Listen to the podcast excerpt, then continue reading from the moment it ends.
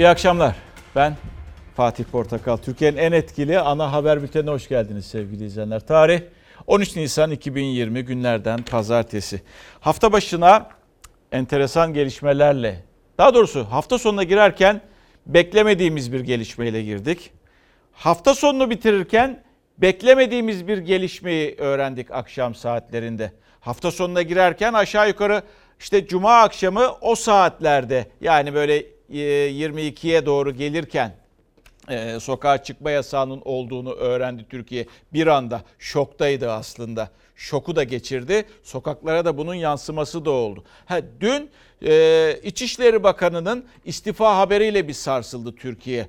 Ne demek oluyordu? Bir hafta veya 10-15 gün içerisinde ikinci bir bakanın istifası mı geliyordu kabinede? İlkini biliyorsunuz Ulaştırma Bakanı. Bundan 28 Mart'ta görevden alındı kendisi. Şimdi de bir başka bakan bu kez kendi isteğiyle mi gitmek istiyordu? Çünkü öyle bir duyuru yapılmıştı. O da aşağı yukarı dün akşam saatlerinde böyle saat 21.45-22 gibiydi. Ha, daha sonraki gelişmelere bakıldı ki evet o gelişmelerde ortalık su bulanmıştı. Bulanıklık giderildi ve İçişleri Bakanı Süleyman Soylu yerinde kaldı. Gitmiyorum dedi. Kararından döndü. Tabela bu akşam gittim geldim. Tabela bu akşamın tabelası gittim geldim. Cumhurbaşkanı Erdoğan kabine toplantısı sonrası e, biraz e, ekranlarda konuşuyor. Ulusa sesleniş yapıyor. O, oradan önemli bölümleri alıp sizlere vereceğiz. Sizlerle paylaşacağız. E, tabii e, herkes merak ediyor. E, önümüzdeki hafta ne olacak veya bu hafta içerisinde bir şey var mı? Onun detaylarını paylaşacağız. Ankara'ya gideceğim. Engin Yılmaz bu soruların cevaplarını bana verecek. Ama en önce bir bakalım koronada neler yaşandı? Bugün daha doğrusu geçtiğimiz 24 saatte, geçtiğimiz 24 saatte neler oldu? 56.956 vakamız var. Yani koronavirüs hastası yurttaşımız var.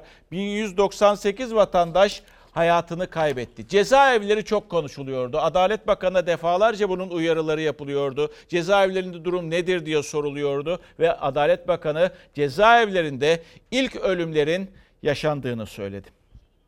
Entübe olan hasta sayısal olarak eksiye düştü. Entübe yani solunum cihazına bağlı hasta sayısı 11 Nisan'da ilk kez düşmüş ve Sağlık Bakanı olumlu bir gelişme olarak duyurmuştu. 12 Nisan tablosu daha da umut verici. Entübe hasta sayısı binin altına geriledi. Vaka sayısındaki artış da 5000'in altında. Cezaevlerine ilişkin son tabloyu da Adalet Bakanı paylaştı. 5 açık ceza infaz kurumundan 17 hükümlüye COVID-19 tanısı konuldu. Bunlardan üçü tedavileri devam ettiği sırada maalesef hayatını kaybetti. Kapalı ceza infaz kurumlarında pozitif bir vaka görülmemiştir. Sağlık Bakanlığı 12 Nisan itibariyle 97 kişinin daha koronavirüsten hayatını kaybettiğini duyurdu. Toplam vefat sayısı 1198'e yükseldi.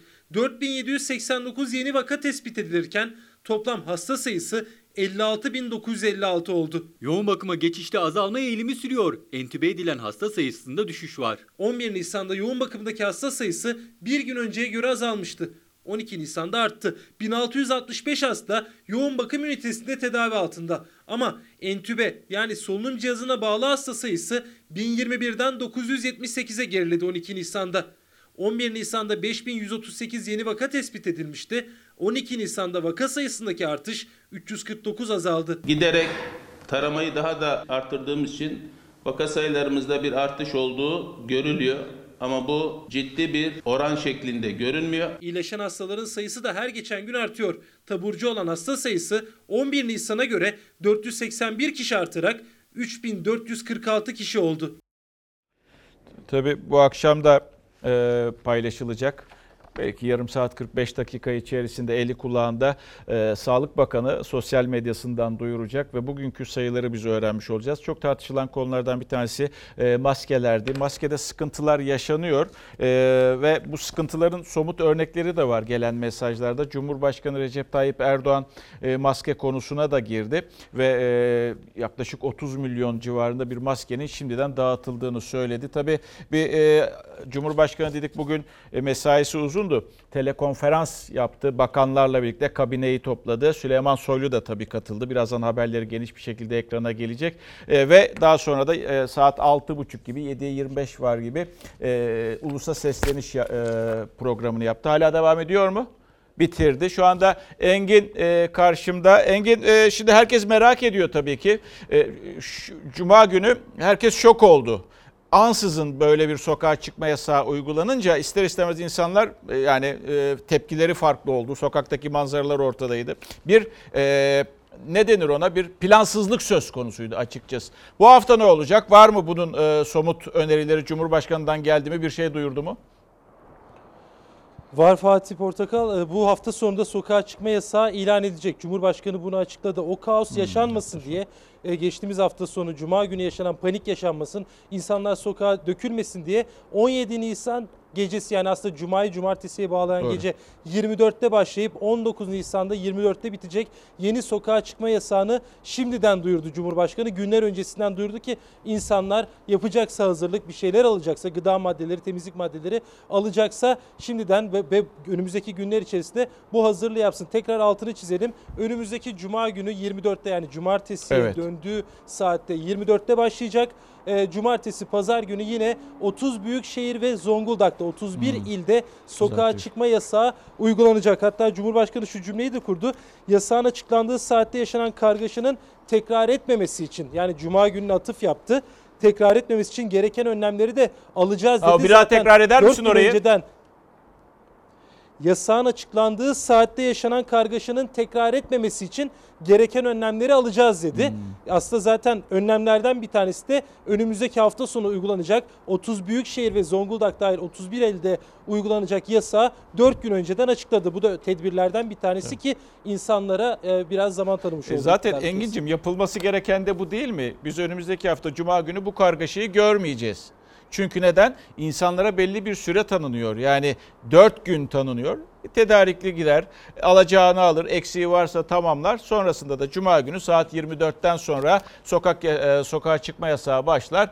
E, Pazartesi sabaha karşı da işte e, daha doğrusu pazar günü gece yarısından sonra da bu yasak biter. Teşekkür ediyorum. Birazdan tekrar sana geleceğiz. Esas gündemimizdeki konu Süleyman Soylu'nun e, istifası gidip gelme meselesi. Neler yansıdı, neler Ankara'da konuşuldu onları bir seninle alacağız. Şöyle bir seninle hararetli bir beyin fırtınası birazdan yapacağız Engin'ci. Biraz daha bekleyeceksin. Engin'in söylediği gibi sokağa çıkma yasağı Cuma günü var. Yapılması gereken bu zaten. Atılması gereken adım bu. Planlama dediğimiz olay bu. Kargaşanın tekrar etmemesi için diye not düştü Cumhurbaşkanı. O yüzden Cuma'ya kadar eksiklerinizi tamamlayınız. Çünkü cumartesi, pazar sokağa çıkma yasağı var ve biz bunu hatırlatacağız bültenlerimizde. Her gün hatırlatacağız. Duymayan da kalmayacak. Tabii e, sokağa çıkma yasağının bu hafta sonunda uygulanacağını bir kez daha hatırlatmış olalım. Peki ne oldu diyeceksiniz. Peki Cumhurbaşkanı az önceki konuşmasında kargaşanın tekrar etmemesi için derken aslında ne demek istiyordu? Şunu demek istiyordu.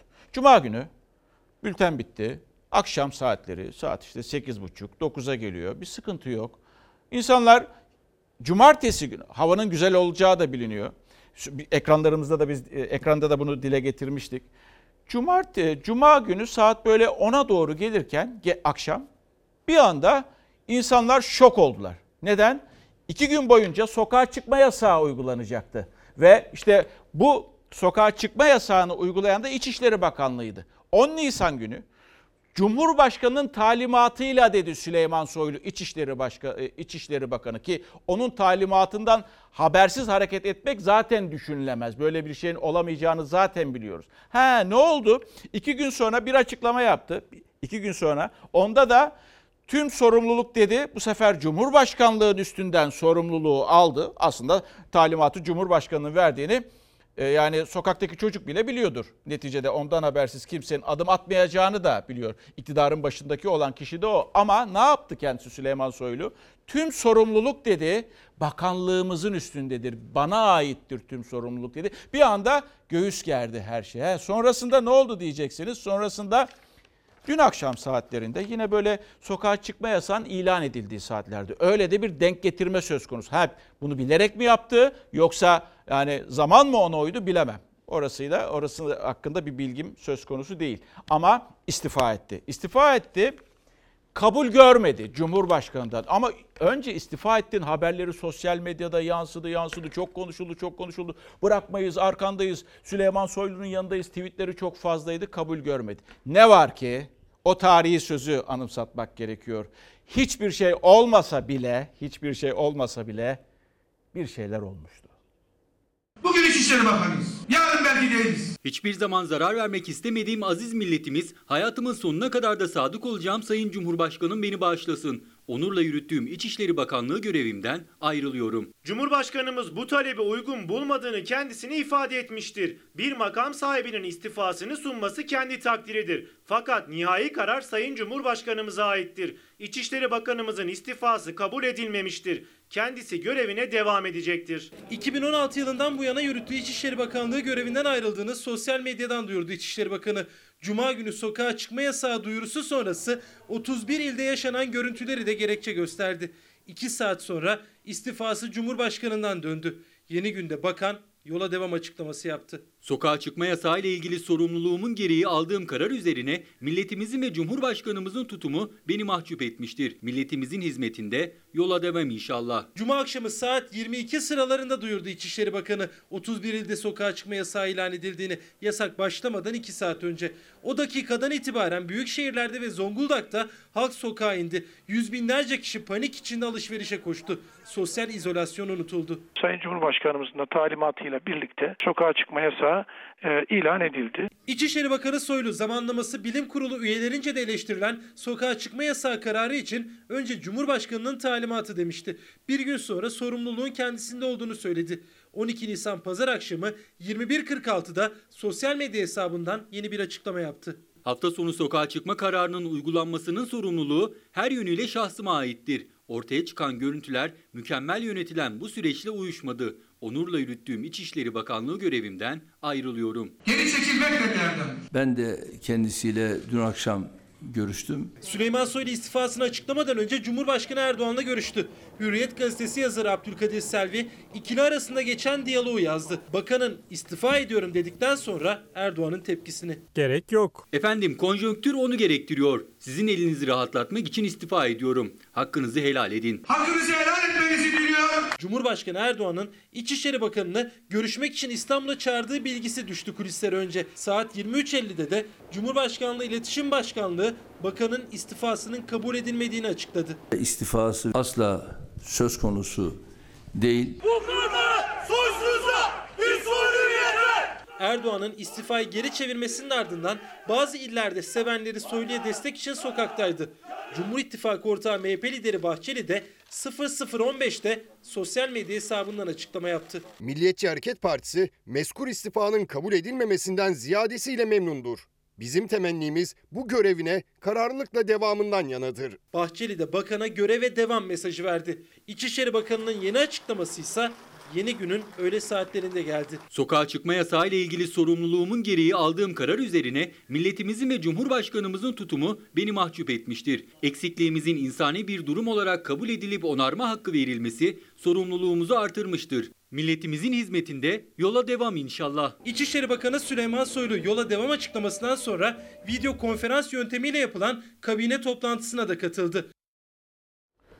Bir şeyler oldu ama tam ne olduğunu anlamak tabii ki yani kol kırılır yen içinde kalır. Şu anda o yen içinde onu bilmiyoruz. Önümüzdeki süreçte göreceğiz. Ee, kabine içerisindeki e, diğer bakanlarla münasebetinden, ikili ilişkilerden, açıklamalardan, si- sitemli sözler olacak olursa oralardan anlama fırsatı bulacağız. O arkada kalsın. İstifa etti, kabul görmedi bölümü var ya. Bu bir arkada kalsın. Ee, çünkü e, yönetimsel bir hata vardı. Evet. E, Cumhurbaşkanı mutlaka istedi. Yani kendi başına İçişleri Bakanı böyle bir karar alamayacağını zaten biliyoruz. Yani nasıl Sağlık Bakanı, nasıl diğer bakanlar kendi başına e, karar alamayacak. İktidarın başında kim var? Erdoğan var. Son kararı o veriyor. Sayın Cumhurbaşkanı ne derse o olacaktır. Onu biliyoruz zaten. He, önce Cumhurbaşkanı talimatı demesi kendini korumaya almasıydı. Daha sonra da enteresan tarafı e, bütün sorumluluk bendedir demesi de e, istifa e, tarafını gösteriyordu. Ama işte 48 saat içerisinde neler oldu? 250 bin kişinin İçişleri Bakanlığı'nın açıklaması o yanlış karar sonrasında, Cuma günkü yanlış karar sonrasında o 2 saat içerisinde e, fiziksel mesafeyi yok ettiğini biliyoruz. Sosyal mesafe dediğimiz aslında fiziksel mesafeden bahsediyoruz. Onu yok ettiğini biliyoruz. Bugün e, Alpay Azap e, Profesör Doktor Alpay e, Azap Bilim Kurulu üyesi Habertürk'teydi bugün. Onu dinliyordum ve kendisi bunun yansımasının bir hafta sonra ortaya çıkacağını yani illa dedi bir şey olacak anlamında söylemiyorum dedi Sayın Azap. Ama yansımasının bir hafta 10 gün içerisinde bu 250 bin e, kişinin sosyal mesafeyi, fiziksel mesafeyi yok ederek e, haşır neşir olmasının sonuçlarını, etkileşimin sonuçlarını bir hafta 10 gün içerisinde göreceğiz dedi. E, dedim ya e, Cumhurbaşkanı kabine toplantısındaydı bugün internet üzerinden tabii ki E, ve e, onun sonrasında da saat 7'ye 25 vardı ulusa seslendi. İstifa ettik kabul görmedi dedik. Bugün kameralar karşısına çıktığında bu söze bu konuya girecek miydi? Tabii karşısında soru soran yok. Sadece bir metin var. Metinden okuyor E, ve e, oradan e, neler esinlendik veya neler diyor oradan görüyoruz. Bu konuya girdi az da olsa girdi. İçişleri Bakanı'nı kastederek hassasiyetini takdirle karşılıyorum diyor. hafta sonu için alınan 30 büyük şehrimiz ile Zonguldak ilimizdeki sokağa çıkma yasağı da bu tedbirlerden biridir. Yasağın açıklandığı ilk saatlerde kimi yerlerde yaşanan gereksiz kargaşanın bir daha tekrar etmemesi için gereken tedbirleri alacağız. Amacımız hafta sonu güzel havanın cazibesine kapılıp sokakları, parkları, piknik alanlarını, sahilleri dolduracak milyonlarca vatandaşımızı virüs tehlikesinden korumaktı.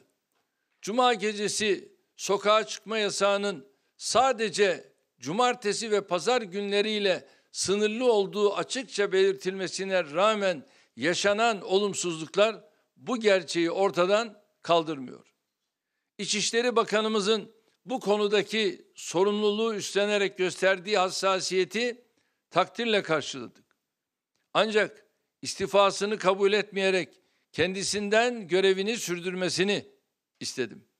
Terörle mücadele, tabii afetler sonrası yürütülen çalışmalar ve son olarak koronavirüs salgınında kamu güvenliğini sağlamadaki başarılarına yakinen şahit olduğum Sayın Bakanımız görevine devam ediyor.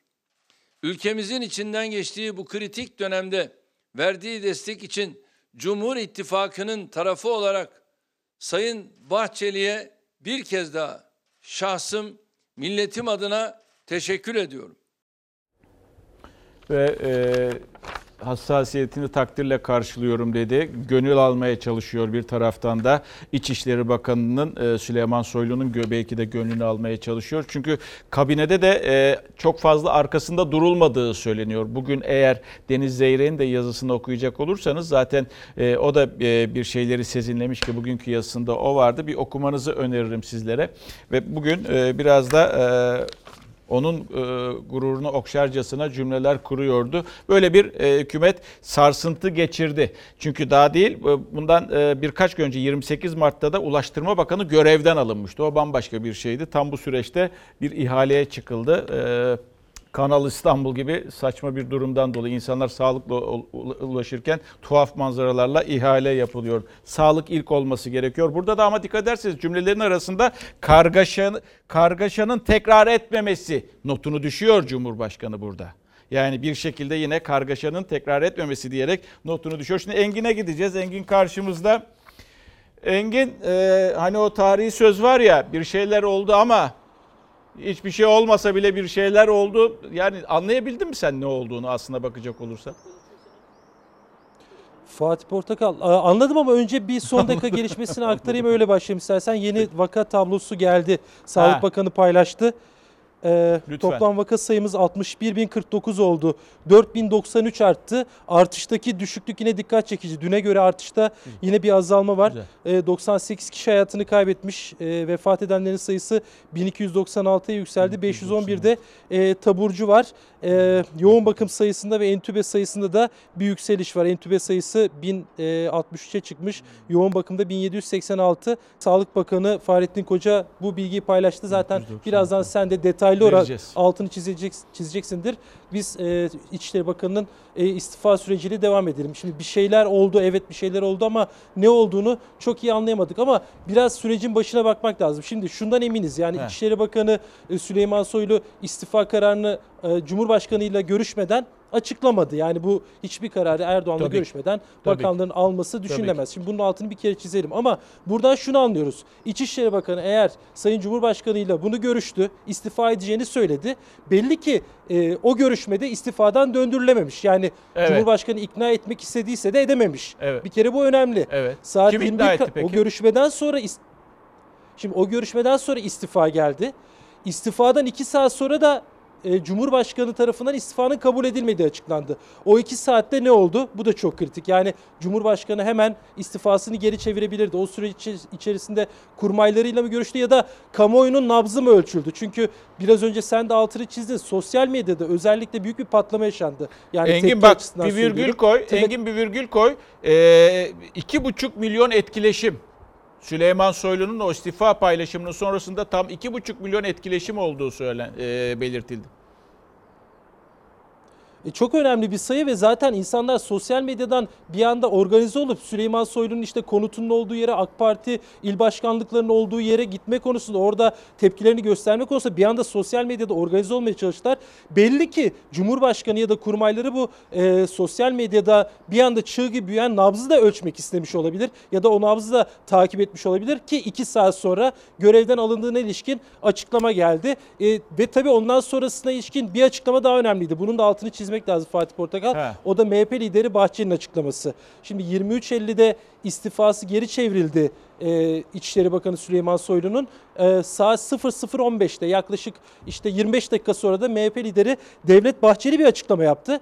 O da e, Soylu'nun görevde alma- kalması gerektiğini söyledi ve göreve devam etme mesajını verdi. Göreve devam etmesi yönünde mesaj verdi. Şimdi Bahçeli'nin bu mesajı da Süleyman Soylu'nun e, görevde kalması konusunda tabii ki Cumhurbaşkanı'nın e, geri istifayı geri çevirmesi en etkili madde. Bunun altını çizelim ama Bahçeli'nin de payının önemli olduğunu söyleyeyim. Pe- Çünkü pe- zaten bugün Soylu da İçişleri Bakanı Süleyman Soylu da bunun Evet. altını çizdi. Ee, Bahçeli'nin e, tavrını, düşüncelerine karşı gel- gelmek büyük bir sorumsuzluk olurdu cümlesini kurdu e, Süleyman Soylu ve bugün Bahçeli'yi de arayıp teşekkür etti. E, ve bugün öğlen paylaştığı mesaja kadar, bunun da altını çok kısa çizeyim hemen sözü Tabii, bırakacağım. tabii, tabii. Bugün öğlen yola devam mesajını paylaşana kadar da istifa mesajı yine sosyal medyada durmuştu. Sonradan sildi. Bu da önemli. Ee, şimdi peki şunu Bahçeli'nin atmış olduğu mesajın daha mı etkili olduğunu söylüyorsun? Yani istifasını geri alması. Daha etkili olduğunu söyle daha daha etkili olduğunu söylemiyorum ama etkili olduğunu söylüyorum. Yani zaten Süleyman Soylu şimdi 3 madde sayıyor. Bir tanesi Cumhurbaşkanı'nın tavrı. Cumhurbaşkanı'nın gösterdiği hassasiyet, ona duyduğu güven. Diğeri milletimizin gösterdiği hassasiyet diyor. İşte altını çizdik sosyal medyada ya da büyük şehirlerde sokağa çıkma yasağı bittikten sonra insanların sokağa çıkması ve Soylu'ya destek vermeleri. Üçüncüsü, üçüncü madde bu üç maddeyi birlikte sayıyor. Bir, sayıyor. Bir tanesi de Devlet Bahçeli'nin verdiği destek. Destek. Ve onu dinlemesem, onun tavrına saygı göstermesem, kararlarını önemsemesem sorumsuzluk Tabii. olurdu diyor. Ki Bahçeli Cumhurbaşkanı yani Cumhur İttifakı ortağı olarak aynı zamanda Erdoğan'ın açıklamasından ya da Cumhurbaşkanlığı İletişim Başkanı'nın açıklamasından hemen sonra gece yarısı Süleyman Soylu'ya yerinde kal mesajı verdi. Evet. Yani bu açıdan çok önemliydi. Bahçeli'nin mesajı da Soylu'nun görevi devam etmesinde Pe- oldukça kritik pe- önemli. Peki Erdoğan çok merak ettiğim için yani Erdoğan bunun hesaplarını mutlaka yapmıştır kurmaylarıyla diye düşünüyorum. Çünkü e, milliyetçi muhafazakar yapıda bir Süleyman Soylu'dan bahsediyoruz. MHP'nin her zaman onayladığı bir bakan isminden bahsediyoruz. Yani eğer Süleyman Soylu'nun ben istifasını kabul edecek olursam diye düşünse Erdoğan bir tarafta MHP, diğer tarafta milliyetçi muhafazakar e, cephenin seçmen kitlesini de kaybeder miyim bir hesabı yapmış mıdır acaba? Yapmıştır diye düşünüyorum ben. E, şüphesiz yapılmıştır. Çünkü şimdi Süleyman Soylu'nun göreve geldiği tarih de önemli. Fatih Portakal 15 Temmuz'dan hemen sonra getirildi. Yani darbe girişiminden hemen sonra. Yani Türkiye'nin bir yandan PKK ile bir yandan FETÖ ile mücadele ettiği o kritik dönemde hatta IŞİD'le vesaire yani e, ülke içinde de e, o dönemde göreve geldi ve teröre karşı da bugüne kadar belki de AK Parti iktidarlarında en sert mücadeleyi, en kararlı mücadeleyi veren bakan olarak da ismini yazdırdı. Şimdi böyle bir süreçte Süleyman Soylu hem milliyetçi kesimden hem muhafazakar, muhafazakar kesimden e, müthiş bir destek toplamışken, Tabii. terörle mücadelede başarı göstermişken e, görevden alınması e, açıkçası AK Parti iktidarında da bir sarsıntıya yol açabilirdi ki yakın zamanda Tabii. Ulaştırma Bakanı Tabii. görevden alındı. Tabii. Hemen sonrasında İçişleri Bakanı Hiç kimse de istifası. konuşmadı Ulaştırma Yani AK Bakanı. Parti tarihinde görülmemiş bir Nasıl? Hiç kimse de konuşmadı Ulaştırma Bakanı yani. Evet konuşmadı çünkü hani e, orada Cumhurbaşkanı'nın kararı söz konusuydu. Evet. Yani bir bakanın istifası şimdi ilk değil aslında 17-25 Aralık döneminde Erdoğan Bayraktar da istifa etmişti Evet. AK Parti'den. Ama orada o zaman bir e, süreç vardı. O e, Evet. FETÖ'nün işte yarattığı bir süreç. E, çok o o o, o, o tarihsel süreç içerisinde kaynadı gitti. Ama bu ilk kez. Yani Aynen. Süleyman Soylu ilk kez ilk kez bir bakan bir sorumluluk hissedip yaptığı eksiklikten dolayı bir istifa Önemli e, bir şey. sundu Önemli ve bunun şey. üzerine e, Cumhurbaşkanı Erdoğan bu Evet. istifayı geri çevirdi. Bu AK Parti tarihinde bir ilk bu önemli. Pe- peki e, ne diyorsun? Erdoğan'dan sonraki ikinci isim bundan sonra Süleyman Soylu diyebilir miyiz? Çünkü Berat Albayrak'la e, zaman zaman çekişmeleri vardı. Artık kendi ismini de kuvvetlendirdi, makamını da kuvvetlendirdi Soylu. Yani bu şu an için çok iddialı bir yorum olur. O Cumhurbaşkanından sonraki süreçte düşünecek bir şey. Siyaseti bırakma kararı verdiğinde kimi işaret edecek? Veya Yani partideki artık e, ikinci ay- önemli isim diyebilir miyiz buna? Bu kişiye? Şöyle kazanan Süleyman Soylu bunun altını Evet, çizelim heh. Fatih Portakal. Belki Bu süreçte buydu, evet. kazanan Süleyman Soylu. Yani eli güçlendi, istifasını sundu ama Cumhurbaşkanı az önce de izledik. Süleyman Soylu'nun terörle mücadelede, doğal afetler sonrasında, kamu güvenliğinde, e, toplumsal olaylardaki yer, yani başarılarını överek istifasını geri Evet. çevirdiğini özellikle söyledi. E, bu sürecin kazananı Süleyman Soylu, kaybedeni illaki var kazanan olduğu için. O kaybeden ya da kaybedenler kimler? Onlar Zaman kendi gösterecek. muhasebesini yapıyordur. Bir de bir tespit. Bak Babacan gitti, Davutoğlu gitti, işte Melik Gökçek vesaire. Ee, bu partilerden istifa edenler, partilerinden istifa ettiler. Taban arkasında bu kadar durmadı. Süleyman Soylu'nun arkasında duran bir taban olduğunu görüyoruz. En azından sosyal medyadan böyle bir algımız var. Kesin kesinlikle Süleyman Soylu görevde olduğu süreç içerisinde e, hem AK Parti hem muhafazakar tabandan hem milliyetçi kesimden kendi tabanını yaratmış görünüyor. Evet aynen Ee, Süleyman Soylu e, bakanlıktan istifasını sundu bir kez daha söyleyelim ve sonrasında Cumhurbaşkanı tarafından kabul görmedi ve e, tekrar görevine kaldığı yerden devam ediyor.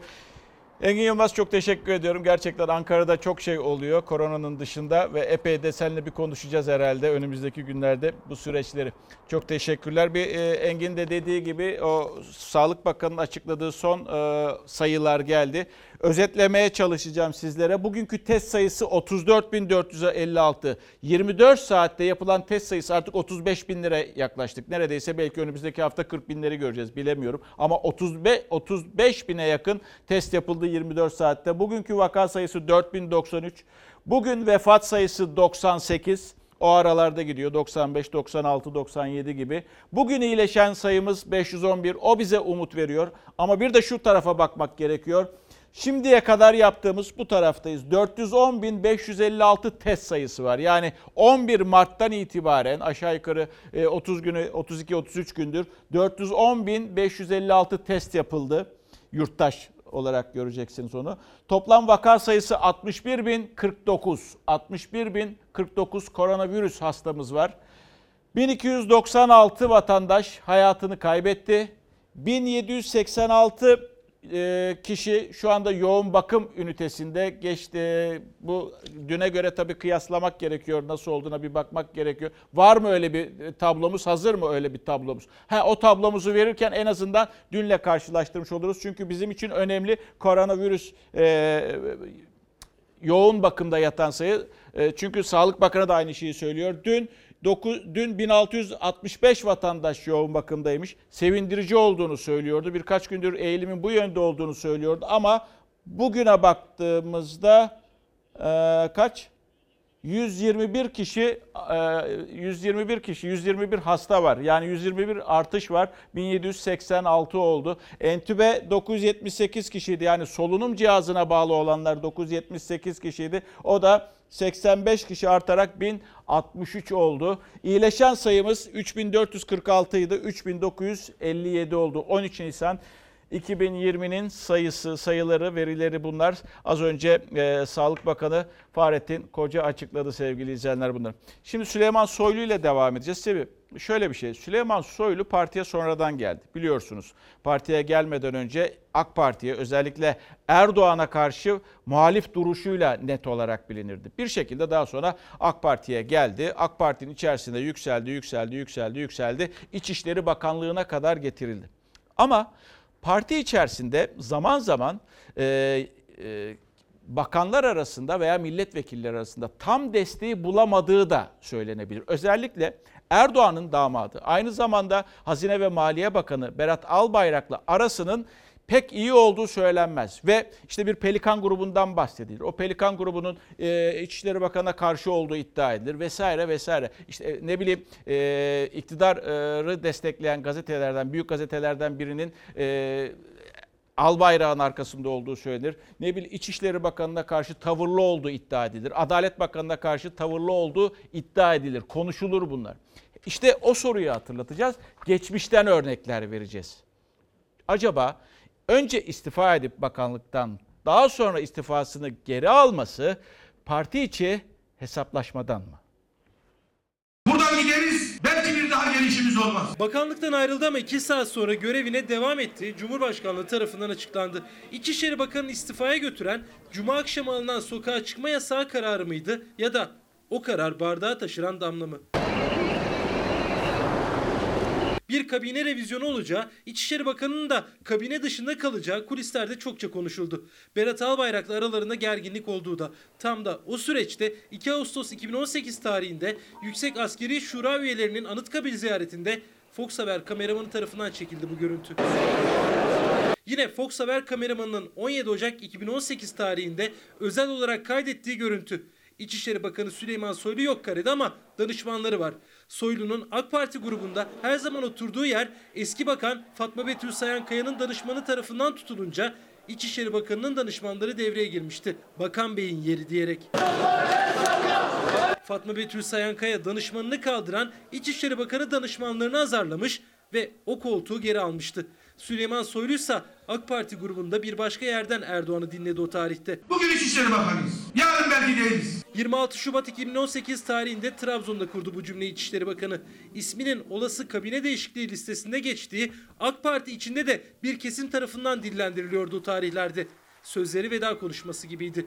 Cumhurbaşkanı devreye girdi. Geri çekilmek de bir erdemdir. Ahlaksız troller vasıtasıyla yapılanlar bizleri ciddi manada rahatsız etmektedir. İçişleri Bakanımızın konuşmasında duygusallık şahsıyla alakalı olabilir. Devlet izin vermeden, vali izin vermeden sen banka numaraları açıklarsan, ben yardım topluyorum dersen siz başka bir devlet oluşturmak istiyorsunuz. Birçok yerde belediye başkanlarımız gerçekten çok güzel işler yaptılar, yapmaya devam ediyorlar. Ve son dönemde Millet İttifakı'na bağlı belediyelerin yardım kampanyaları için açtığı hesaplara bloke konulması kararında kabine içinden beklediği desteği alamaması, sokağa çıkma yasağı ilanı sonrası yaşanan panik görüntülerine yönelik eleştirilerde yalnız bırakılması, istifaya giden süreçte etkili yorumları da yapıldı.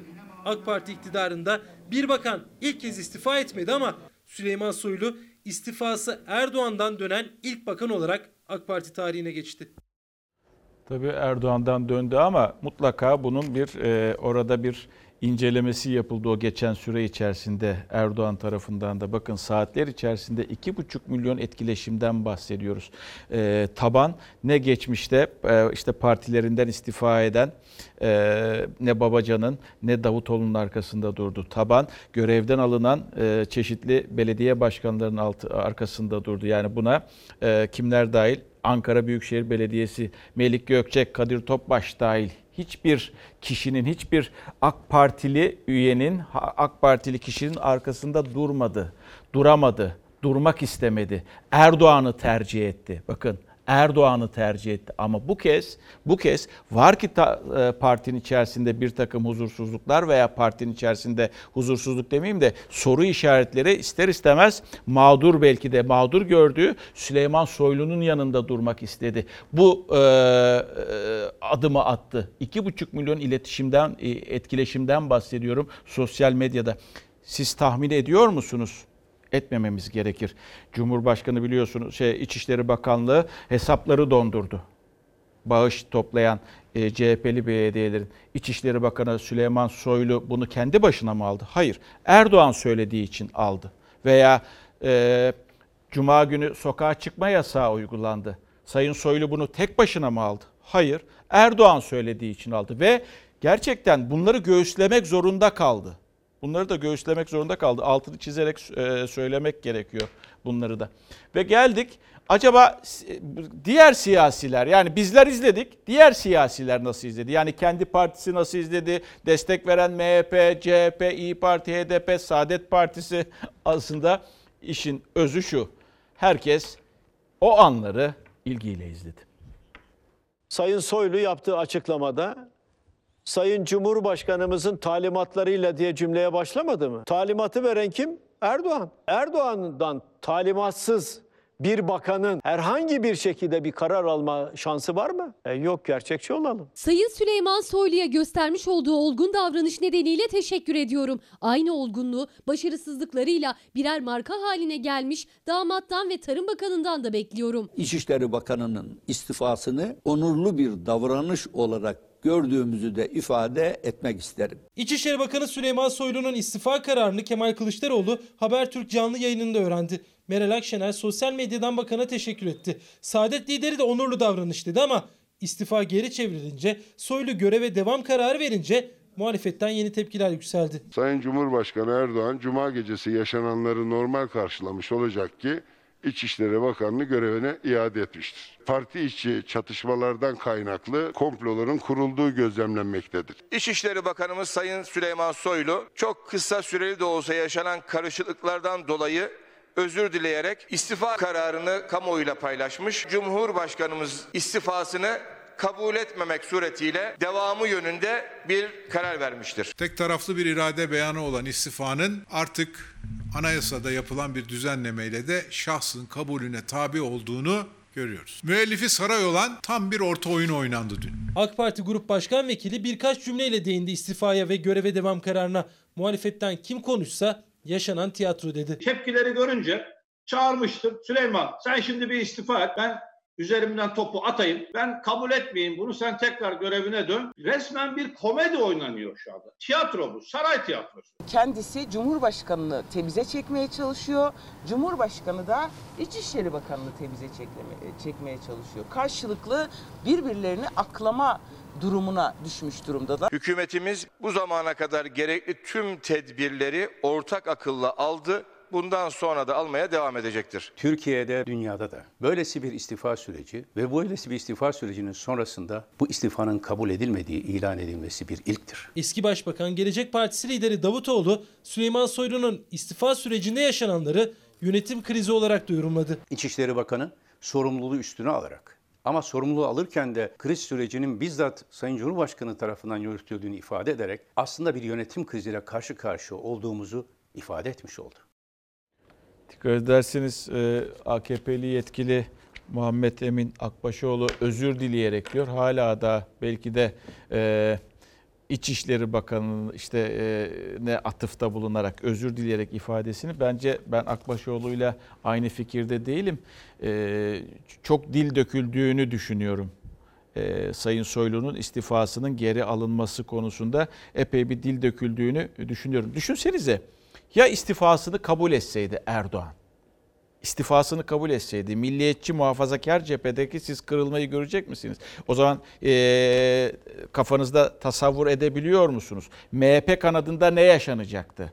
E, Cumhur İttifakı ne olacaktı? Yani o kadar çok bunun e, denklemi var ki, o kadar çok soru işaretleri var ki her bir soruya siyasetçinin e, cevap bulması gerekiyor. E, Erdoğan da yılların siyasetçisi bunun artısını eksisini mutlaka koymuştur ve ben Akbaşoğlu ile aynı fikirde değilim. E, özür dileyerek değil, Sayın Soylu özür dileyerek değil, o nezaketen e, söylenmiyor. Olsa bile nezaketendir ama epey bir dil döküldüğünü düşünüyorum Süleyman Soylu'nun İçişleri Bakanlığı'nda tekrar kalması için. Ve evet bu da çok enteresandı. Evet yasak ansızın getirildi ama millet sanki iki gün değil de iki yıl aç kalacakmış gibi. Ha, bu da enteresan. Toplumun psikolojisine bakar mısınız? Hurra dışarı çıktılar. Bakkallar, marketler.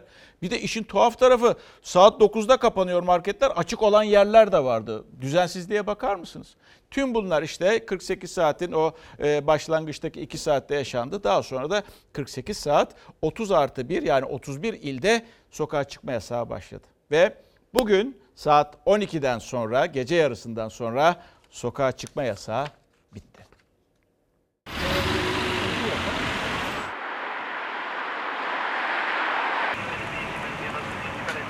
Sokağa çıkma yasağı biter bitmez gece tam 12'de çıktılar sokağa. 30 büyük şehir ve Zonguldak'ta gece yarısı trafik yoğundu. Özellikle akaryakıt istasyonlarının marketlerinde uzun kuyruklar oluştu. Hatta yasak olmasına rağmen o saatte bakkalını marketini açan bile vardı. Kimliklerinizi görelim arkadaşlar. 31 ilde 2 gün sürdü sokağa çıkma yasağı. Yasağı ihlal eden 24.088 kişiye işlem yapıldı. Yasak kalktı. Yeni haftada yine çalışmak zorunda olanlar dışarıdaydı. Toplu taşımada yoğunluk arttı. İşe gidiyorum. Birilerinin çalışması gerekiyor. İstanbul'da iki gündür caddeler, sokaklar, meydanlar boştu. Pazartesi günü yasak kalkınca nasıl olacağını merak ediyorduk. Şimdi baktığımız zaman araç trafiği gayet yoğun. Elbette işe gidenler çoğunlukta ama farklı sebeplerle yasak bitti diye de dışarı çıkanlar var elbette. Nereden geliyorsunuz, nereye gidiyorsunuz? Esenyurt'tan. İşe mi gidiyorsunuz? Hayır. Has hastaneye. İşe mi gidiyorsunuz? Yok. Nereye gidiyorsunuz? Para ötüreceğim, yatıracağım. İstanbul Valiliği kararıyla yeni tedbirler de devrede toplu ulaşımda. Maskesiz binmek yasak, duraklarda dezenfektan bulundurmak zorunlu. Kapasitenin yarısı kadar yolcu alınıyor, ayakta duranlarda oturanların sayısının yarısını geçmiyor. Metrobüsün içinde sosyal mesafe kuralına uyabildiniz mi? Evet, uyduk. Normalde pek kalabalık değil. Metrobüs içinde mecburen sosyal mesafeye dikkat ediliyor ama indikten sonra manzara biraz daha farklı olabiliyor. Özellikle de turnikelerden geçişlerde çok yakın mesafe duruluyor. Maske zorunluluğuna uymayan da çoktu. Maskeniz yok. Bu maske koruyucu. Koruyucu maske zaten. Ama biz bunu kullanıyoruz. Maske var ama takılı değil. Takıyorum. Maske yok mu? Unutmuşum evde. Vardı. Metrobüse. Yasak normalde. Bir an işte evden boş bulundum. Çıktım. İlk ilan edilen yasaklardan biri ise sahillere yönelikti ama denetim ilk günlere göre kısıtlıydı. Hafta sonu boyunca İstanbul'da sokağa çıkma yasağı devam ederken sahiller, parklar, bahçeler boştu. Aslında normal şartlarda da sahillere giriş yasak ama sokağa çıkma yasağı olmadığında bu yasak pek de ciddiye alınmıyor. Bugün yine baktığımız zaman tek tük de olsa sahilde yürüyüş yapanlar hatta oturanlar var. Hava sıcak olunca banklarda oturmaya devam edilmesin diye bazı kalabalık meydanlar yaya trafiğine kapatıldı. Amcam gideceksin? Yukarı sen yukarı soldan gideceksin. Burası kapalı. Nereye kadar gidecek? Cami. Tamam buyurun. Süt alacağım. Siz beyefendi kliniğe gidecek. Sokağa çıkma yasağı sona erdi ama kalabalık meydanlarda tedbirler devam ediyor. Burası da İstanbul'un en kalabalık meydanlarından biri Zeytinburnu Meydanı. Meydan şu anda zabıta ve polis ekipleri tarafından kapatıldı.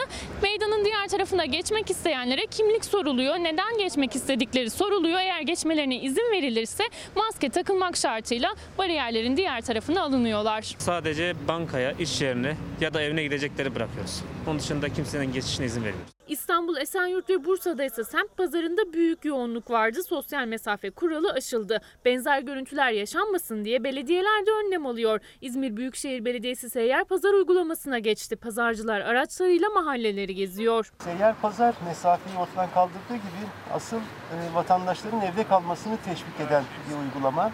Siz evinizde, pazar mahallenizde.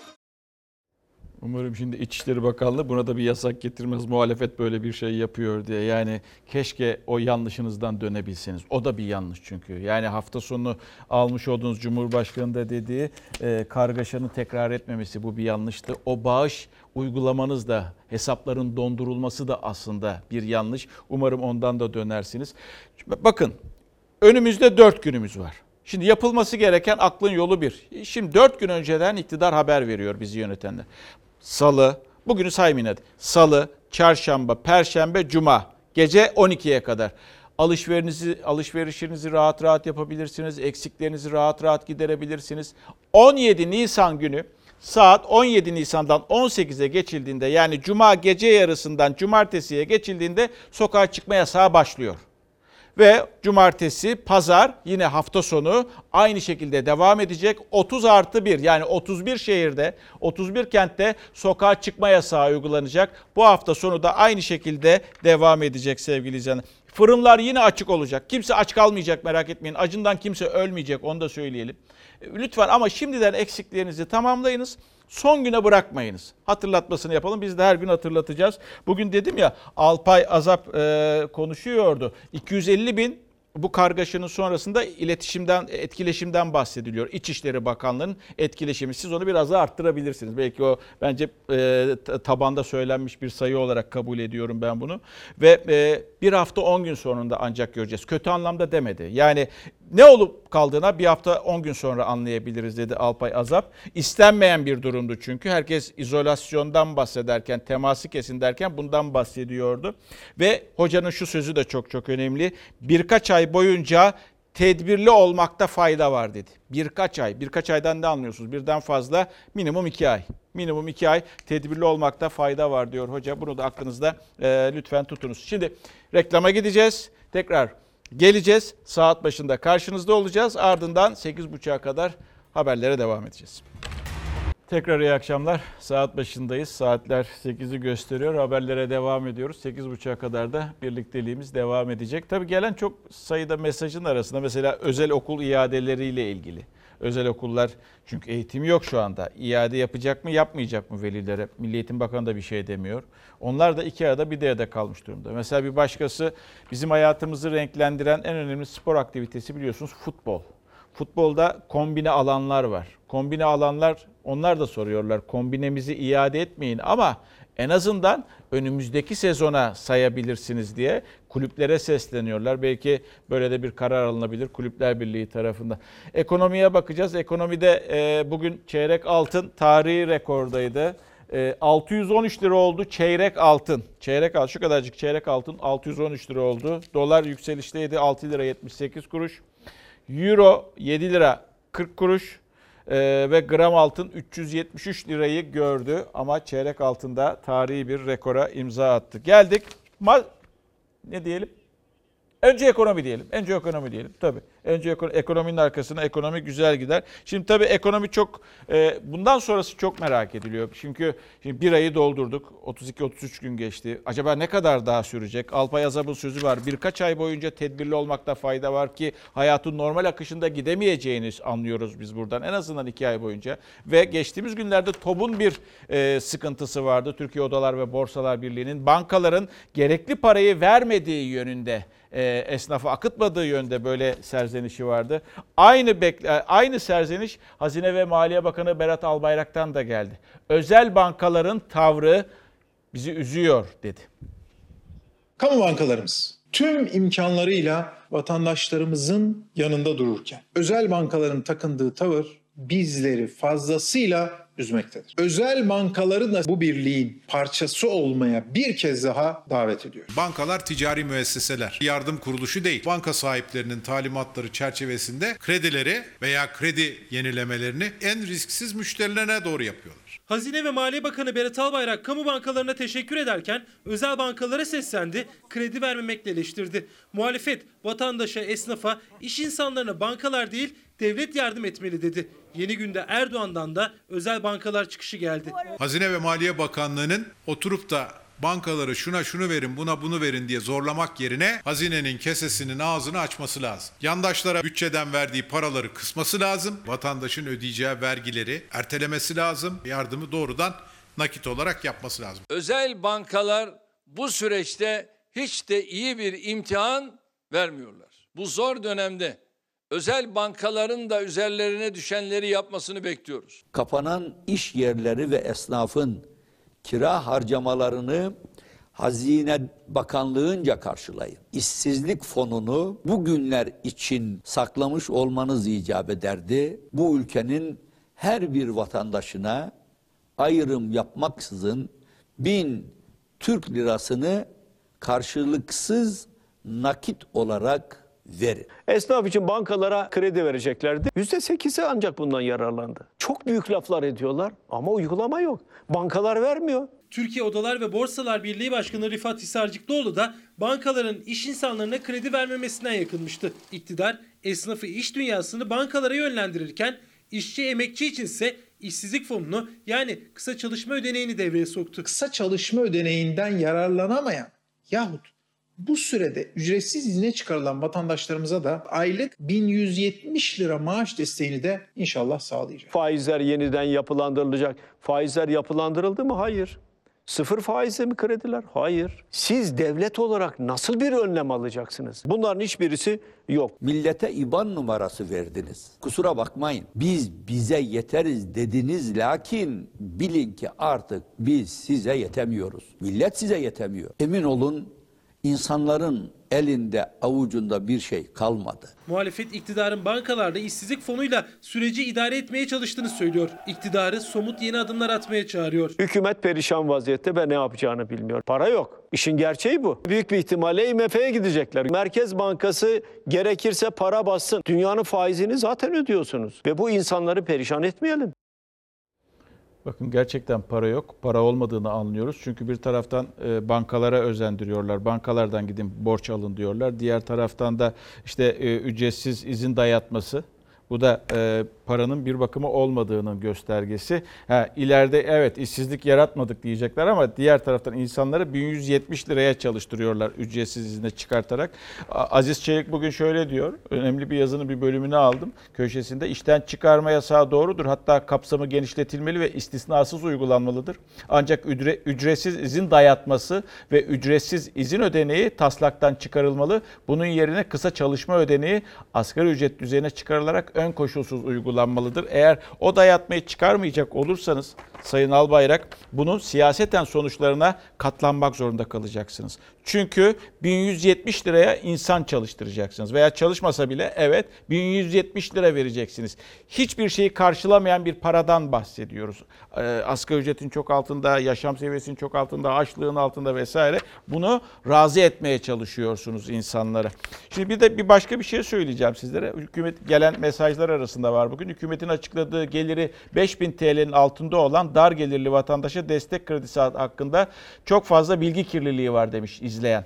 Ve maalesef ne hükümetin e, hükümetin ilgili birimleri ne de bu krediyi almak için başvurulan bankalar bankalardan yakınıyordu Sayın Bakan.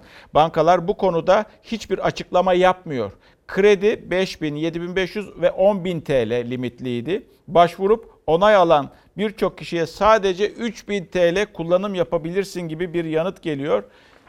Herkes de genelde bundan bahsediyor sevgili izleyenler. Fixlemişler gibi sanki. Bakar'ın da tavrı bizi üzüyor dediği olay da aslında bu olaydan bahsediyoruz. Ve işsizlik önümüzdeki günlerde evet konuşulacak mı?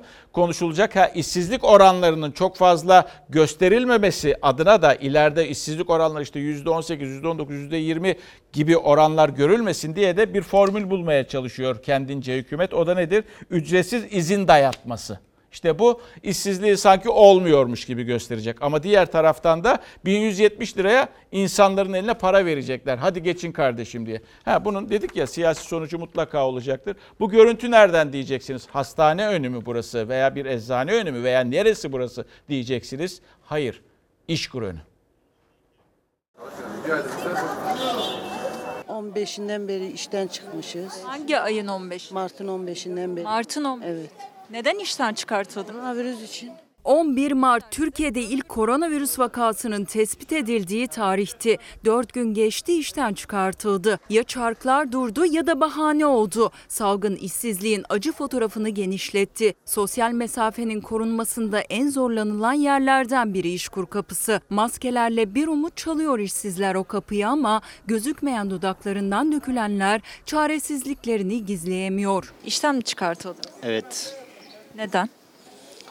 Bu koronavirüsten dolayı. Bir aydır evde oturuyorum. Şu anda kiram gelecek. Çocuklarım evde. Hiç eve başka geliri yok değil mi? Gelirim şu anda sıfır. Ne yiyip ne içiyorsunuz? Artık geçinip gidiyoruz. Elimizde ne varsa bitti şu anda. Elimizde ne varsa her şey bitti. İş bulma umudunuz var mı? İş bulma umudumuz şu anda yok. Başvurduk ama bakalım. Eve ekmek gerek, faturaları kiraya ödemek gerek. Temel ihtiyaçların karşılanması gereken şu günlerde işsizlikle karşı karşıya. Biriken ihtiyaçlarla çaresizliğin ortasında kalanlar işkur kapısında. Hepimiz evdeyiz, bir gelirimiz yok. Ev kira. Ne kadar geçindirir sizi stokladığınız gıda? Belki bir hafta, belki 10 gün. Koronavirüsün işsiz bıraktıklarından sadece biri Bahtiyar Pulat. Otomotiv firmasında çalışıyordu. Ücretsiz izin denildi önce. Sonrası işkur kapısındaki benzer hikaye. Ne oldu Bahtiyar Bey? Yani 20 gündür e, ücretsiz izne çıkarıldık. Ondan sonra tekrar çağrıldık ve işimize e, son verildiğini öğrendik. Bize iyilik yaptığını söylediler. Yani işsizlik maaşı alalım diye böyle bir talepte bulundular. Hem işten çıkarıyorsun hem destek olmuyorsun. Hem hakkım olan ihbarımı vermiyorsun. Turgut Acarsa yeni başlamıştı işe. Bir ay çalıştı, işsiz kaldı. İşsizlik maaşından da yararlanamıyor. Çünkü son çalıştığı iş yerinde 120 gün doğmadı. Mart'ın on- 28'inde koronavirüsten dolayı işten çıktım. Hiçbir gelirim de yok. Yani işsizlikten yararlanamıyorum. Çünkü 4 ay doldurmam gerekiyormuş. Kiradayım. Kira 2 ay geçti. E, bu yardımlar var diyorum. Yardımlar nereye gidiyor ben de anlamadım. Başvuru yaptık. 20 gün oldu başvuru yapalı. Ev kira mı? Evet. Kirayı kim ödeyecek? Bilmiyorum vallahi. Daha vermemişiz. Kiramız geçmiş. Ayın birindeydi vermemişiz. Elektrik gelmiş. Onda da ödememişiz. Bizim iş bulmamız lazım. Mecburuz. İş yok, para yok. Faturalar üst üste diziliyor. Son nokta işkurdan da çoğu elleri boş dönüyor. Maddi konuda 3-5 kuruşumuz vardı. Onunla gittiği yere kadar geldik. Son nokta burası zaten. Peki biz ne yiyip ne içeceğiz? Bu soruyorum. Ne yapacağız? Çok zor. Önümüzdeki günlerde veya bu uzayacak olursa ev sahibi kiracı ilişkileri hükümetin şimdiden buna da bir strateji geliştirmesi gerekiyor. Pardon, strateji geliştirmesi gerekiyor. Böyle bir karşı karşıya gelme söz konusu olabilir mi, olamaz mı? E, Yani e, ihtimal var. ihtimal var. Kimileri kirayla geçiniyor. Kimileri e, bazıları da kirayı ödemek, bazıları da kirada olan da kirayı ödemek zorunda. Ama böyle de bir ortamdan geçiyoruz. Bu ara buluculuk görevini de devletin bir şekilde üstlenmesi gerekiyor. Zor günler. Bakın bu günlerden geçerken belki önümüzdeki günlerde vatandaş market sahipleriyle de karşı karşıya gelebilir. Çünkü ha, tamam serbest piyasa ekonomisi diyoruz içinde bulunduğumuz sistem ama öyle bir fiyatlar aldı başına gitti ki tam serbest piyasa. Bir torbada soğan var, bir torba daha dolduruyorsunuz. Temel ihtiyaçlar soğan, e, meyve zaten yüksekli fiyatlar. Yani aynı e, şeyde devam ediyor. Sokağa çıkma yasağı nedeniyle iki gündür kapalıydı marketler. Açılır açılmaz büyük yoğunluk yaşandı. Fiyatlarsa ateş pahası. Salgın döneminde gıda fiyatları dünyada düşerken Türkiye'de zamlanıyor. Mart ayında %4,3 geriledi diğer ülkelerde fiyatlar. Türkiye'de ise ortalama %1,95 arttı. İki günlük sokağa çıkma yasağında en büyük endişe aslında evde gıda stoklarının bitmesiydi. Yasaktan önce de zaten herkes marketlere çıkmış alışveriş yapmıştı. Yasak biter bitmez ne oldu? Yine evlerinden çıkanlar marketlere koştu. Fiyatlar nasıl? Meyve pahalı, çok pahalı. Son dönemde artış oldu mu fiyat? Evet. Tabii ki virüsten dolayı oldu kızım. Sebze, market yiyeceği 50-60 olacağına şimdi 100 tutuyor aynı aldığım şeyler. Markete koşanları yüksek fiyatlar bekliyordu. Birleşmiş Milletler Gıda ve Tarım Örgütü'nün raporuna göre Türkiye'de fiyatların düşmesi gerekirken yükseliyor. Oysa çoğu restoran kapalı, oteller boş yani talep daraldı. Buna rağmen kırmızı et fiyatları küresel piyasada %0,6 ucuzlarken Türkiye'de %6,2 zamlandı. Market tezgahına yansıyansa bu oranın çok üzerinde. En çok zamlanan ürünlerden biri de et. Üstelik marketlerde fiyatı kasaplardan nispeten biraz daha ucuz oluyor ama bu markette kuşbaşının kilosu 50 liraydı 66 lira oldu. Kıymanın fiyatı 44 liraydı 56 lira oldu. Şekerin fiyatı dünyada %19 düşerken Türkiye'de %4 arttı rapora göre. Süt ise %5 zamlandı. Yağ da yine küresel fiyatlarla ters orantılıydı. Bir de salgın fırsatçıları var elbette. En çok zam koronavirüsle mücadelede faydalı olduğu düşünülen ürünlere geldi. Zencefil de bunların başında geliyor. Mart ortalarında fiyatı 40 liraydı. Bugün aynı markette fiyatı 100 lira. Aa çok fena uçtu.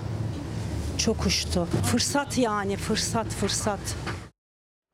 Yine bugünlerde mesela kuaförler, berberler çok sıkıntılı. Gelen bir mesaj var. Çalışamıyorlar ya. Gerçekten insanlar çok zor durumda. Her geçen gün daha batağa gidiyoruz. Psikolojimiz bozuluyor işsizlikten. Bir o kadar da sağda solda tıraş edenler var. Kaçak köçek olanlar bizim kendi sabit müşterilerimize oluyor. Bir kısmı elimizin altından kayıp gidiyor. Sizden ricam lütfen lütfen sesimizi duyurmanız. Sadece bu vatandaş değil çok sayıda vatandaş. Yani e, berber e, dükkanı olan, kuaför dükkanı olan çok büyük sıkıntı içerisinde. Böyle küçük lokanta sahipleri onlar büyük sıkıntı içerisinde. Küçük esnaftan bahsediyoruz. Ticaret hayatının döndüren o e, çarklardan bahsediyor, dişlilerden bahsediyoruz. Onlar da durumlarının zor olduğunu anlatıyorlar. Geldik maske diyeceğiz. Çok konuşuluyor. Yani diyecek hala da maske mi konuşuyoruz? Hala da maske konuşuyoruz. Çünkü maske işte çeşitli formüller bulmaya çalışıldı ama o formüllerin en sonunda şöyle bir şey oldu. Mesaj gelecek. Mesajda mutlaka barkod olmak zorunda. Barkodsuz eczaneye giderseniz eczacı size vermez maske. O şekilde maskeye ulaşabiliyorsunuz. Bekliyorum mesaj gelecek diye gelmiyor. Başka bir formülü var mı bunu almanın? Formülü yok. Başka formülü yok. Siz herhangi Mesaj bir yere yollayacak mısınız yoksa direkt bana gelecek herhalde? Evet size geliyor direkt. Size şifresiz gelen var mı? Var. Çok sabahtan beri gelenlerin çoğunda şifre yok. Maskemi alacağım diye geliyorlar. Ee, ama bu, bu sorun tabii. İnsanlar maskesiz dolaşıyor dolayısıyla. Markete, pazara, bankaya, toplu taşıma araçlarına yani kalabalık yerlere maskesiz girmek yasak. Ancak eczanelerden ücretsiz maske temin edilebilmesi için bir kod gerekiyor. Sağlık Bakanlığı'nın gönderdiği kısa mesajdaki kodu göstermeyene maske yok. Kod henüz herkese ulaşmadı. Satışı da yasaklandığı için bu salgın günlerinde maskeye ulaşabilen az. Eczanelerden alınabilecek maskeler için bugüne kadar 32 milyon vatandaşımıza Sağlık Bakanlığı'nın doğrulama kodunun yer aldığı mesaj gitmiştir. Bu rakam Perşembe gününe kadar inşallah 39 milyona çıkacak. Benim şifrem yok, maske istiyorum diyor. Biz ona diyoruz ki e, şifreniz gelmeden alamazsınız ama maskem yok ne yapabilirim diyor. O sırada ikinci vatandaş geliyor. Onun şifresi var. Biz onun işlemini yaparken ona veriyorsunuz, bana niye vermiyorsunuz? Maskeler eczanelere ulaştı. Ancak cep telefonuna Sağlık Bakanlığı'ndan şifre gelen de gelmeyen de eczanelere koşuyor. Oluşan o yoğunluk hem eczacılar için hem de eczaneye gelenler için risk oluşturuyor. Hem e, kişilerin eczanede kalış süresini uzatan, bu da hep bulaş riskini artıran bir şey. Hem de bizim çaresiz kaldığımız bir durum. Yani o kişinin maskeye ihtiyacı var biliyoruz ama parayla satamıyoruz ama şifresi gelmediği için veremiyoruz. E, ve ne yazık ki e, vatandaşla eczacılar arasında bazen sürtüşmeye varan sorunlar meydana gelebiliyor. Eczacıyla ücretsiz maske almak isteyenler karşı karşıya kalıyor. Aslında PTT aracılığıyla devlet dağıtacaktı ama paketleme süreci devam ediyor. Tüm adreslere gönderilmesi zaman alacağı için maskelerin eczanelerden yine ücretsiz temin edilebileceği açıklanmıştı. Maske bekliyoruz ama kayınvalidem maskesiyleyim şu anda. İnşallah gelir yani bir hafta oldu. Maske için geldim ama hani şu an alamadım mesela. Hani benim yaş grubuma vermediler. Şifreniz gelmiş miydi? Ee, yok gelmedi. Yığılmanın önüne geçmek için ilk etapta 57-65 yaş aralığına mesaj göndermeye başladı Sağlık Bakanlığı. O mesajda yer alan şifre olmadan maske veremiyor eczacılar. Maske nasıl veriyorsunuz? Telefonunuza kod gelmesi gerekiyor. Evet tabii benim telefonuma kod falan gelmedi. Hiçbir şey gelmedi. Alabilecek mi beyefendi şu anda? Kodu olmadığı için alamayacak. Gerçekten çok zor durumda olan insanlar var. Gelip neredeyse yalvarır şeklinde maske almak istiyor ama biz satamıyoruz. Satış yasak. Eczacılar günlerdir mesaj gelmeden maske için eczaneye gelmeyin diye çağrıda bulunuyor. O mesajın gelebilmesi içinse herhangi bir başvuruya gerek yok. TC kimlik numarasına göre Sağlık Bakanlığı otomatik sıraya alıyor. Ancak bu sistem en riskli alanların başında olan eczanelerdeki yoğunluğu artırıyor. Daha çok yakınlaşmak zorunda kalıyoruz. Çünkü şifreleri telefonlarından okuyamadıkları için bizim telefonu elimize almamız gerekiyor. Diyelim ki maskeyi aldı, düşürdü. 10 gün boyunca tekrar maske alamayacak bu kişi. Şifre gelse de verilen maske sayısı 5. Eczacılara göre bu da yetersiz. Vatandaş mağduriyet yaşamaktadır. Maske satışı derhal serbest bırakılmalı. Sadece devletin gönderdiği maskeyi bekleyerek devam edersek gerçekten salgının yayılmasında çok ciddi bir ro- rol oynamış oluruz. Şimdi benim başıma gelmedi. Yani aradığınız maskeye ulaşılamıyor. Güzel bir maske. Hani aradığınız kişiye ulaşılamıyor gibi. Şimdi e, benim başıma gelmedi. Ama burada işte e, bazı arkadaşlarımız polisler yolda kontrol yaparken onlar da dile getiriyorlarmış. Şimdi ya attın gene kafadan filan diye söylemeyin. İletilmiş. Polis memuru arkadaşlar bizim arkadaşlara. Ben de e, e, paylaşıyorum buradan. E, maske sıkıntısı çekenler var polisler içerisinde. Bir maskeyle günlerce idare ettiklerini söylüyorlarmış. En azından ben bunu dile getireyim. Böyle bir sıkıntı olduğunu dile getireyim. Bakın bir arkadaş da demiş ki 5 tane büyük markete girdik maske yok alışveriş yok dediler. 6 eczaneye gittik maske satışı yok dediler. E-Devlet başvurusu yapalı bir haftaya geçti maske gelsin diye hala da maske gelmedi. Eczacı demiş ki İzmir Menemen'den geliyor bu.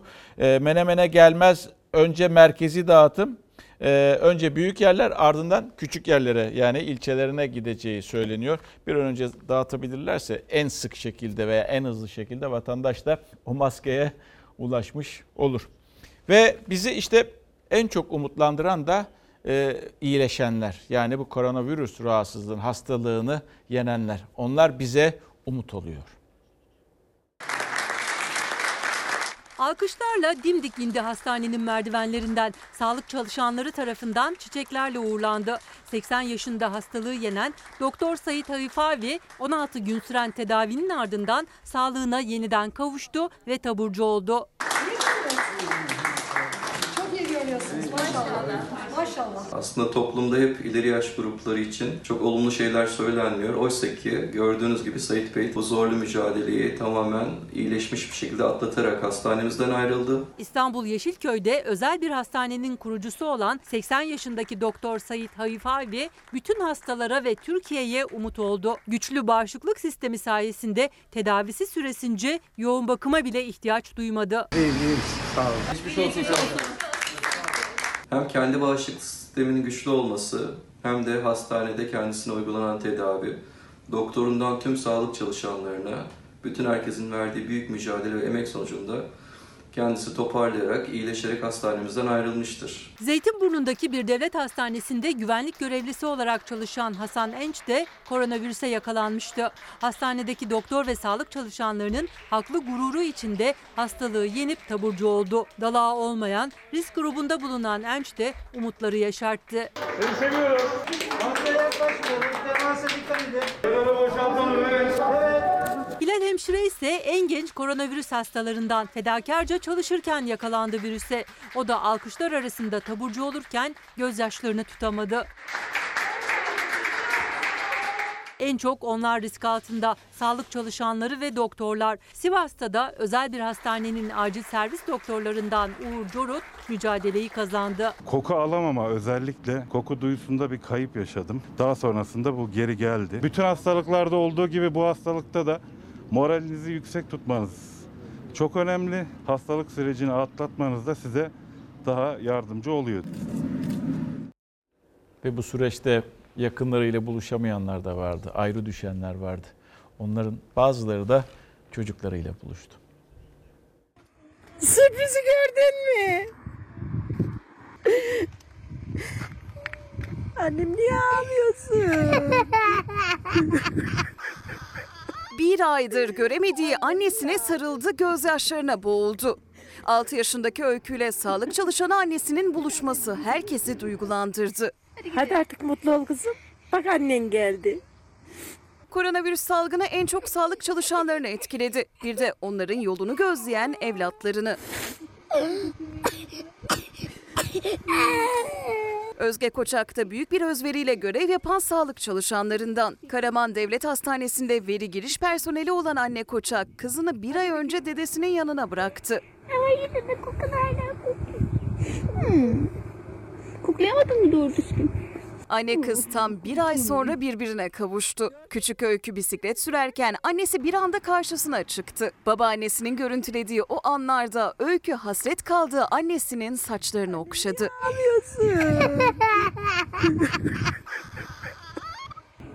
Biraz daha dursa ikimiz azıcık kız kızı vakit geçirelim. Kahramanmaraş'ta yoğun bakım hemşiresi olan Abdülkadir Ateş ise 25 günün sonunda evine uğrayabildi. Onu karşılayan 3,5 yaşındaki kızının tek bir isteği vardı. Babasına sarılabilmek. Aman baba. Ben sana çok sarıyorum. Tamam ben de seni seviyorum ama ben sana sarılırsam ne olur sen de hasta olursun. Sonra annene bulaşır. Sonra dedene bulaşır. Abdülkadir Ateş'in amacı küçük kızı Elif Zümra ve eşini salgından koruyabilmekti. Anlatmayı denedi ama başarılı olamadı. Ama baba her gün her gün ben seni çok seviyorum. Çok çok. Tamam. Baba.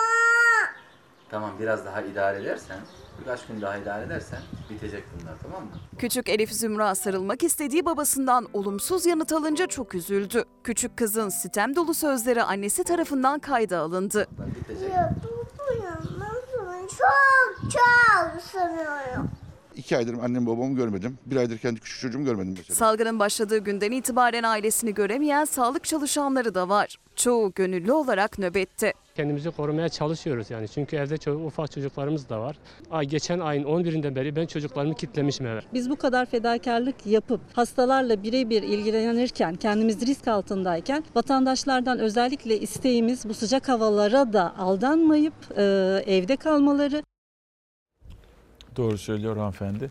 Bu arada İzmir Tabip Odası İzmir'deki Covid-19 pozitif çıkan e, sağlıkçı sayısını açıkladı. Yani içinde hekim var, hemşire, memur, personel, tıbbi sekreter, teknisyen, memur, eczacı, psikolog, güvenlik görevlisi, şoför gibi 266 e, vatandaş e, Covid-19 e, teşhisi konuldu İzmir'de sağlıkçı olarak sevgili izleyenler. Onlara çok şeye borçluyuz. Biz de elimizden geleni yapmalıyız. Hatırlatayım bir kez de hafta sonu sokağa çıkma yasağı var. Cumhurbaşkanı açıkladı. Şimdiden tedariğinizi yapın, eksiklerinizi tamamlayın. Cumartesi gece yarısı başlıyor. 24'te başlıyor bilginiz olsun.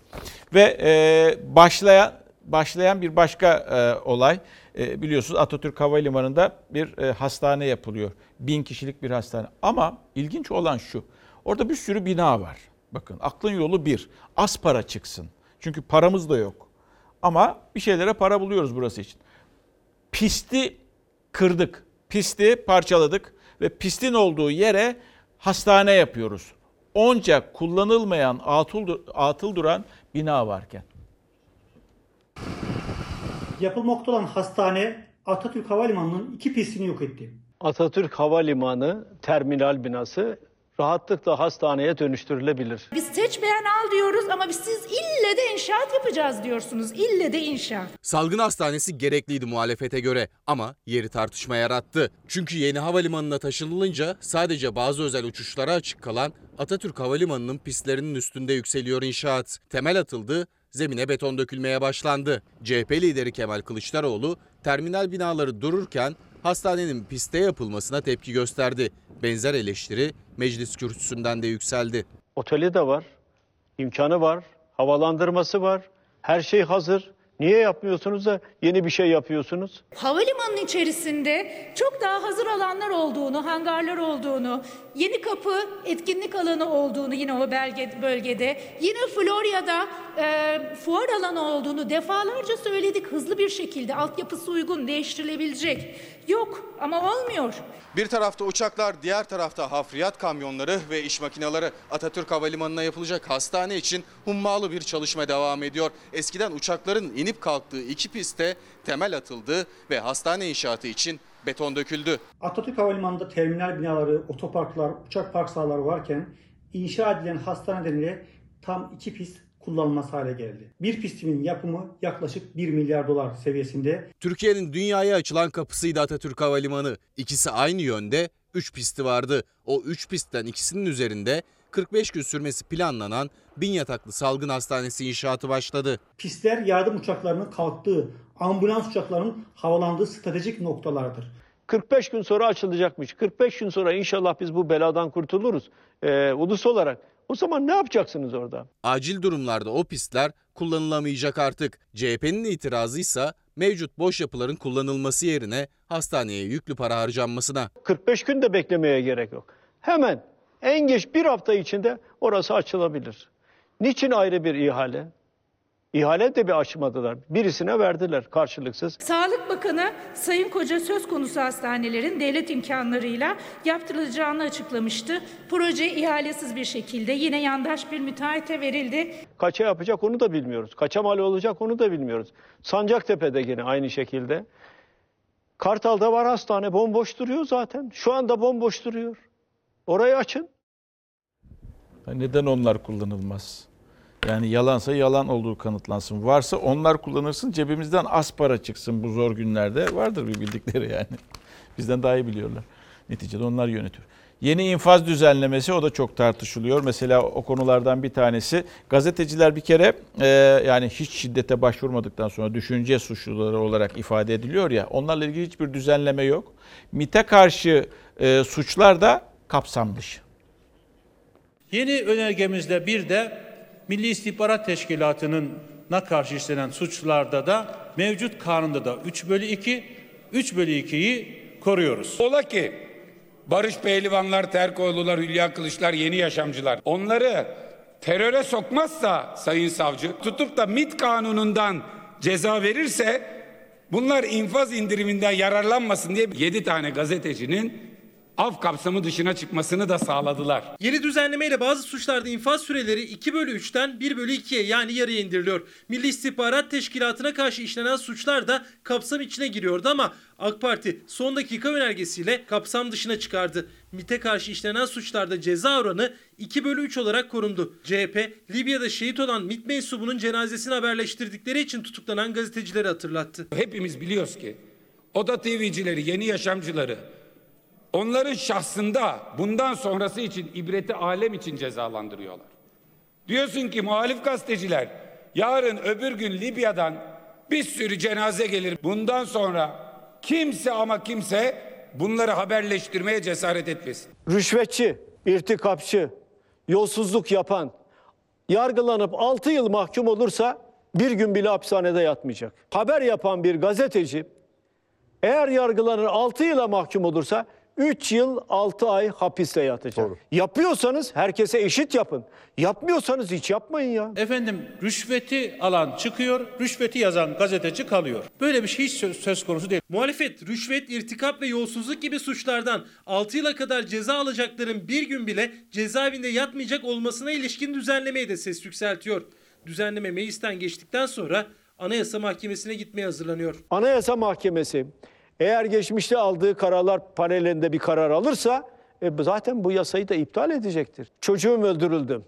Benden izin mi aldınız onu affediyorsunuz? E, Erdoğan geçmişte böyle diyordu. O kadar tutarsızlıkları var ki bu yeni taslağın işte gazeteciler onu anlatmaya çalıştık size. Ee, bir de mesela kadının e, medeni halinden dolayı e, uygulama var. Kadına şiddette medeni hal koşulu var. Yani şiddet, kadına şiddetin önüne geçmeye çalışıyoruz ya özellikle bir yasa taslağı. Ha, kadın evliyse, dikkat edin buna. Kadın evliyse, eşinden şiddet görüyorsa bu kapsam dışı evliyse. Ama kadın bekar olabilir. Sevgilisi vardır. Sevgilisinden veya işte flörtünden zarar görmüştür vesaire. Hayır.